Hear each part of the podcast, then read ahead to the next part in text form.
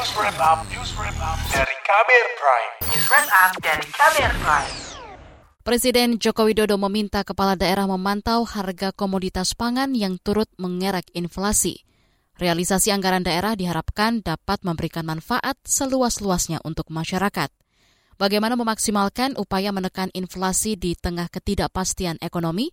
Berikut laporan khas KBR yang disusun reporter KBR Mutia Kusuma Wardani. Saudara Presiden Joko Widodo memerintahkan perusahaan umum Badan Urusan Logistik atau Perumbulok dan pemerintah daerah agar semaksimal mungkin menekan kenaikan harga sejumlah komoditas pangan. Jokowi menyebut saat ini ada hampir 80 daerah mengalami kenaikan harga beras, lalu hampir 90 daerah mengalami kenaikan harga telur, serta lebih dari 80 daerah mengalami kenaikan harga tomat. Seluruh gubernur, bupati, dan wali kota bersama-sama dengan Bank Indonesia terus memantau harga-harga barang dan jasa yang ada di lapangan. Sehingga selalu terdeteksi sedini mungkin sebelum kejadian besarnya itu datang. Hati-hati dengan yang namanya kenaikan beras. saya sudah dua hari yang lalu memperingatkan Bulog untuk masalah ini. Sepanjang tahun lalu ada 23 provinsi yang mengalami laju inflasi lebih tinggi dari rata-rata nasional. Inflasi tertinggi antara lain Sumatera Barat dengan inflasi 7,43 persen dan Sulawesi Tenggara 7,39 persen.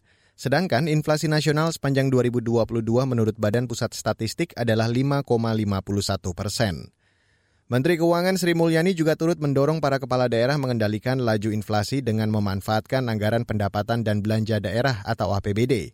Ia mengingatkan agar penyaluran APBD dapat tepat sasaran dan melindungi masyarakat dari resiko inflasi. Transfer ke daerah sangat penting untuk pengendalian inflasi dan mendorong pertumbuhan. Dana alokasi khusus dalam hal ini untuk infrastruktur mempercepat logistik untuk dana transfer umum bisa dialokasikan membantu masyarakat bahkan presiden sudah menyampaikan bisa dipakai untuk subsidi dari transportasi sehingga menurunkan tekanan inflasi. Dana desa juga bisa untuk menciptakan perbaikan produksi. Menteri Keuangan Sri Mulyani memperkirakan kebijakan pencabutan pemberlakuan pembatasan kegiatan masyarakat atau PPKM akan mendorong geliat ekonomi di daerah. Salah satu indikasinya yaitu penguatan pajak daerah, terutama jenis pajak konsumtif.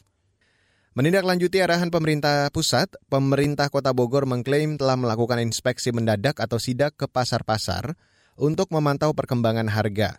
Wakil Wali Kota Bogor, Dedi Abdul Rahim mengatakan, pemerintah daerah juga membangun gudang bahan pangan untuk menjaga stok pangan, terutama beras sehingga ketersediaan pangan kita seperti beras, minyak dan lain-lain tidak selalu tergantung kepada pihak tiga. Kalau kita punya pergudangan untuk bisa memenuhi kebutuhan paling tidak di 14 pasar di Kota Bogor, maka pasokan-pasokan beras misalnya yang selama ini mungkin fluktuatif ya harganya karena memang terjadinya kegagalan panen di daerah Berdasarkan data Badan Pusat Statistik atau BPS sejak Juli 2022, beras menjadi penyumbang inflasi paling tinggi secara bobot dalam komoditas pangan. Pada bulan lalu, kenaikan harga beras berkontribusi pada inflasi sebesar 0,07 persen. Inflasi beras tertinggi terjadi pada September 2022 sebesar 1,44 persen. Inflasi harga beras bahkan terjadi di wilayah sentra beras Jawa Tengah. Kepala Kantor Wilayah Bank Indonesia atau BI Jawa Tengah, Rahmat Dwi Saputra mengatakan, pada bulan Desember terjadi defisit beras sehingga harganya mencapai level tertinggi dalam lima tahun terakhir. Yang walaupun kita surplus atau 3 juta 239 ribu ton, namun kita defisit selama enam bulan dalam satu tahun. Itu antara bulan Januari kita defisit, bulan Mei kita defisit, September, Oktober, November, Desember defisit karena kita musim tanam dan beras ketika dia panen truk-truk dari Jakarta sudah mangkal di situ langsung diangkut ke Jakarta. Di Jawa Tengah kita ngambil dari Jakarta, padahal produksinya dari Jawa Tengah. Pengamat ekonomi menilai pemerintah pusat dan daerah gagal mengantisipasi lonjakan permintaan komoditas pangan strategis seperti beras sehingga memicu inflasi. Pengamat ekonomi dari Core Indonesia Yusuf Rendi Manilet mengatakan, Kondisi itu diperparah dengan keterlambatan impor komoditas pangan, utamanya beras. Yang tidak kalah penting juga adalah sekali lagi data. Kerap kali menjadi masalah ketika ditemukan ketidaksesuaian. Saya kira jadi data ini yang kemudian perlu disesuaikan agar dampak impor beras ke petani itu tidak begitu besar merugikan mereka. Pengamat ekonomi KOR Yusuf Rendi mendorong pemerintah pusat dan daerah menguatkan koordinasi terutama dalam hal penyediaan infrastruktur perdagangan. Demikian laporan khas KBR yang disusun Mutia Kusuma Wardani, saya Reski Mesanto.